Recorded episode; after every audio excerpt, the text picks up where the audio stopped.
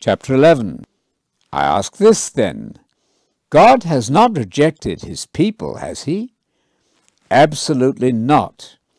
For I too am an Israelite, a descendant of Abraham from the tribe of Benjamin. God has not rejected his people whom he foreknew. Do you not know what the scripture says about Elijah?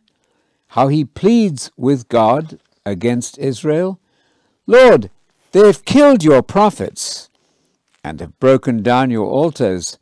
I alone am left, and they are seeking to kill me. But how does God respond to them? I have reserved for myself 7,000 people who have not bowed the knee to Baal. In the same way, then, at this present time also, there's a remnant chosen by grace. And if by grace, then it is no longer by works, or grace would no longer be grace. What shall we say then? What Israel was seeking, they did not obtain, but the chosen ones obtained it. The rest were hardened. As it's written, God gave them a spirit of stupor, eyes that would not see, and ears that would not hear, up to this very day. And David says, Let their table become a snare and a trap, a stumbling block, and a retribution to them. Let their eyes be darkened to not see and always keep their backs bent over. I ask then, did they stumble in order to completely fall? Absolutely not. But by their sin, salvation has come to the Gentiles to make Israel jealous. Now, if their sin means riches for the world, and their loss means riches for the Gentiles, how much more will their inclusion mean? Now I'm speaking to you who are Gentiles, since I'm an apostle to the Gentiles. I magnify my ministry so that I might provoke my own people to jealousy and save some of them. If their rejection means the reconciling of the world, what would their acceptance be but life from the dead?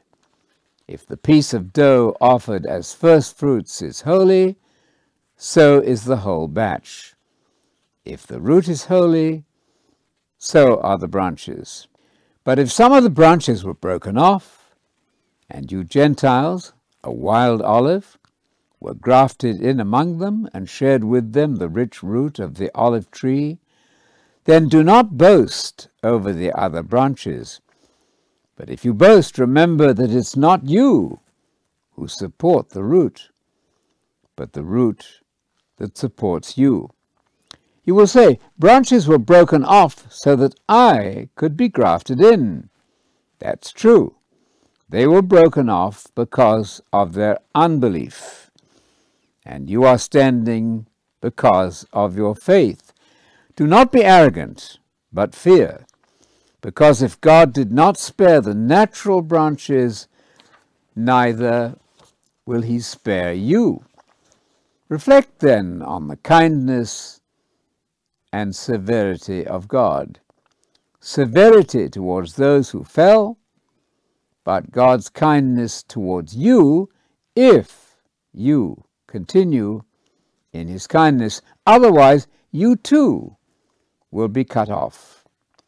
And if Jews do not continue in their unbelief, they will be grafted in, because God is able to graft them in again. For if you were cut off from what is by nature a wild olive tree, and were grafted, contrary to nature, into a cultivated olive tree, how much more will these who are the natural branches be grafted into their own olive tree. For I do not want you to be ignorant, brothers and sisters, of this previously hidden truth, so that you will not be arrogant. A partial hardening has happened to Israel until the full number of the Gentiles has come in. This is how all Israel will then be saved.